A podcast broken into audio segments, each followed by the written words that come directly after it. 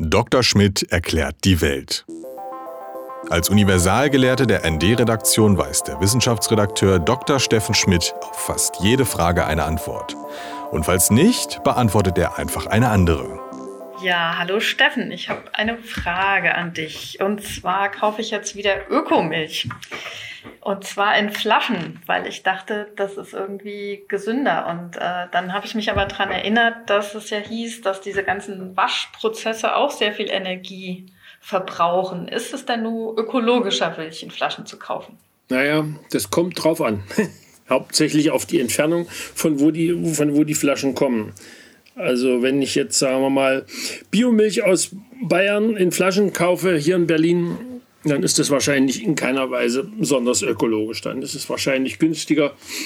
Das ist wahrscheinlich sogar günstiger, den Schlauchbeutel von, was weiß ich hier, Hemme aus, aus, aus der Uckermark zu kaufen, weil der kommt mit recht wenig Plastik aus und äh, der Transportweg ist außerdem noch kurz. Okay, aber wenn ich, äh, wenn beides aus der Umgebung kommt, dann äh, ist das, was beim Waschen verbraucht wird, das wiegt das nicht auf, den Dreck sozusagen, den ich mit der Verpackung mache. Ich denke mal, dass das dann nach allem, was ich so gelesen habe, bei, auch bei anderen Sachen mit Flaschen und ähnlichen, dass es dann unterm Strich ähm, günstiger ist. Okay, das ist ja schon mal gut.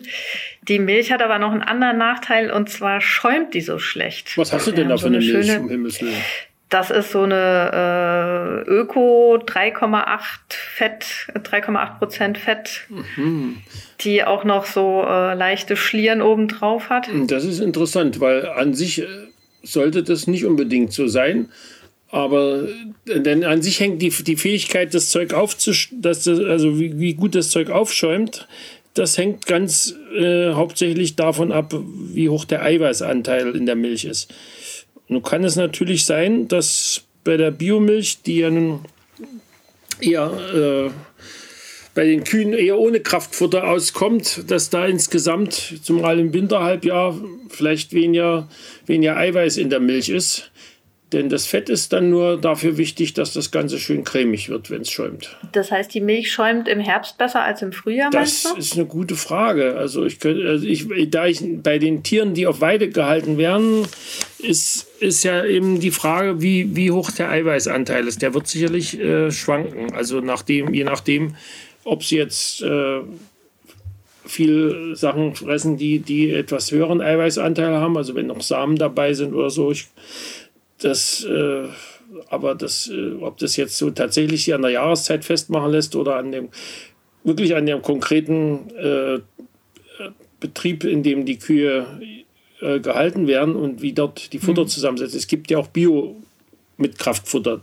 Ansonsten äh, wär, wären ja einige dieser Ärgernisse äh, im Biobereich jetzt durch den äh, Krieg in der Ukraine nicht so groß weil die einen Teil ihres Biokraftfutters wohl dort, von dort bezogen haben. Okay, das heißt, was wird jetzt stattdessen genommen? Tja, das ist die gute Frage. Ich weiß es nicht. Äh, wahrscheinlich wird einfach alles teurer, weil sie es woanders kaufen müssen, wo sie mehr dafür bezahlen. Ah.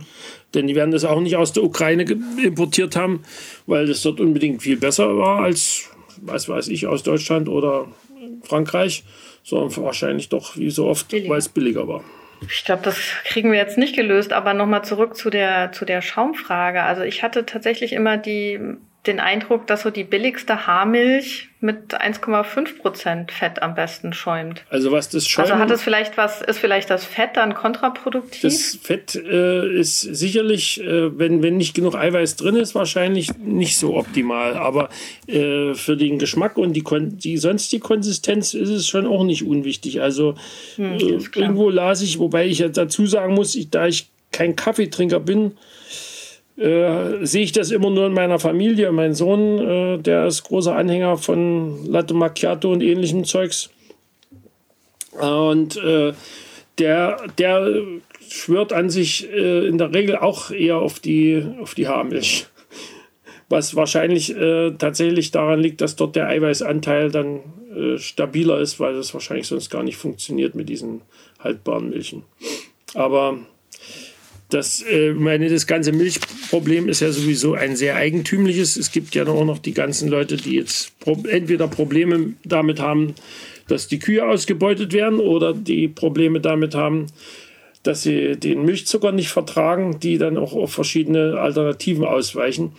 Die haben dann beim Kaffee, sofern sie jetzt äh, Macchiato oder so haben wollen, äh, auf jeden Fall mehr, mehr Probleme, weil sie wesentlich mehr. Weil die Hafermilch nicht schäumt. Weil die Hafermilch zum Beispiel, wie mein Sohn versichert, eher, eher ganz schlecht schäumt.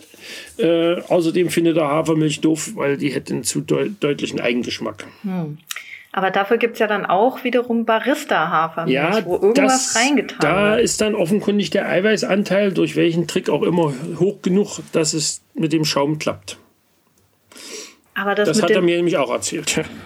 Okay, aber und was kann das sein? Hast du eine Ahnung? Naja, ich meine, es gibt ja auch eine ganze Menge Feldfrüchte, die, die genug äh, Fett, äh, Quatsch, Eiweiß enthalten. Also ich meine, äh, die, die Sojabohne, die jetzt wahrscheinlich im Hafer eher nicht eine Rolle spielt, aber es äh, dürf, dürfte eher in der Sojamilch vorkommen, die sich wiederum besser aufschäumt, weil eben genau der Punkt ist, äh, dass da genug Eiweiß drin ist und genug äh, Fett. Das Fett ist ja das, was bei der Sojabohne in den äh, Ölmühlen ausgepresst wird und die Pressrückstände werden dann eben als Kraftfutter verwendet. Mhm. Aber bei Hafer gibt es auch Sorten mit mehr und mit weniger Protein. Also an sich, dass äh, viele Anhänger der, der Frühstücksmüsli-Ernährung äh, so viel Hafer reintun, das hat sicherlich auch damit zu tun, dass dort äh, eben anders als in manchem Weißbrot äh, nicht bloß Stärke drin ist, sondern eine ganze Menge eben auch noch an Proteinen, Vitaminen und sonstigen Kram. Sag mal, aber dass, die, dass man Schlagsahne gut schäumen kann, woran liegt das denn dann wieder? Doch nicht am Eiweiß, oder? Ich denke schon, dass da auch Eiweiß die, drin sein muss. Also Fett? Fett? alleine, wenn es das Fett alleine wäre, würden wir wahrscheinlich dann immer nur Butter draus kriegen. Ach so. Denke ich mal. Okay, und im Sahnesteif ist dann noch Eiweiß wahrscheinlich. Nee, die, das ist noch einfacher. Das ist Gelatine. Ach so, okay. Gelatine schäumt auch. Die schäumt nicht, aber die stabilisiert. Das heißt, äh, bei Sahnesteif machst du ja, das Sahnesteif machst du ja vor allen Dingen deswegen rein, damit die einmal aufgeschäumte Sahne möglichst lange in diesem Zustand verbleibt. Deswegen ah, okay. äh, ist eine Sahnetorte praktisch ohne Sahnesteif eigentlich nicht zu machen. Glaube ich jedenfalls. Also wir haben noch keine zu, zu Wege gebracht, die ohne das funktioniert hätte. Okay, und ähm, der Schaum an sich, das ist eigentlich Luft, die eingeschlossen wird in irgendwas? In kleine Bläschen aus, aus Eiweiß und Fett, ja. Ich meine, die, die Milch ist ja ohnehin ein höchst eigentümliches äh, Produkt, weil äh, man, es ist zwar eine Flüssigkeit, aber es ist ja keine Lösung von irgendwas. So wie der Kaffee ist in der Regel eine Lösung von Koffein und Gerbstoffen und so weiter und so fort. Aber die Milch ist ja eine Emulsion, weswegen man das Wort Milch ja im Deutschen auch oftmals in ganz anderen Zusammenhängen verwendet. Also ich kann mich erinnern, bei dem äh, zu DDR-Zeiten äh, existierenden Unterrichtstag in der Produktion, wenn man da irgendwo in einer Fabrik war, wo gebohrt wurde, dann gab es da eine Kühlflüssigkeit und die wurde dann auch ganz äh, rücksichtslos Bohrmilch genannt. Hätte man nie trinken mögen. Ja. Weil da ist also auch Öl mit Wasser äh, emulgiert gewesen. Und viel was anderes ist, ist die Milch ja auch nicht. Es ist eine Emulsion aus feinen Fetttröpfchen und Eiweiß, die in Wasser, in sehr viel Wasser schwimmen.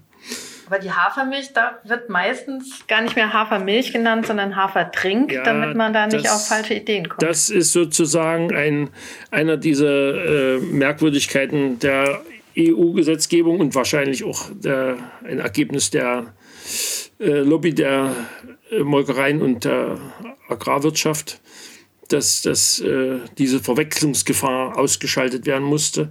Denn im Grunde genommen, äh, rein physikalisch betrachtet sind auch diese Produkte etwas ähnliches. Emulsionen von Fett, Eiweiß und im Falle der Hafermilch und der Reismilch, die auch nicht so genannt werden darf.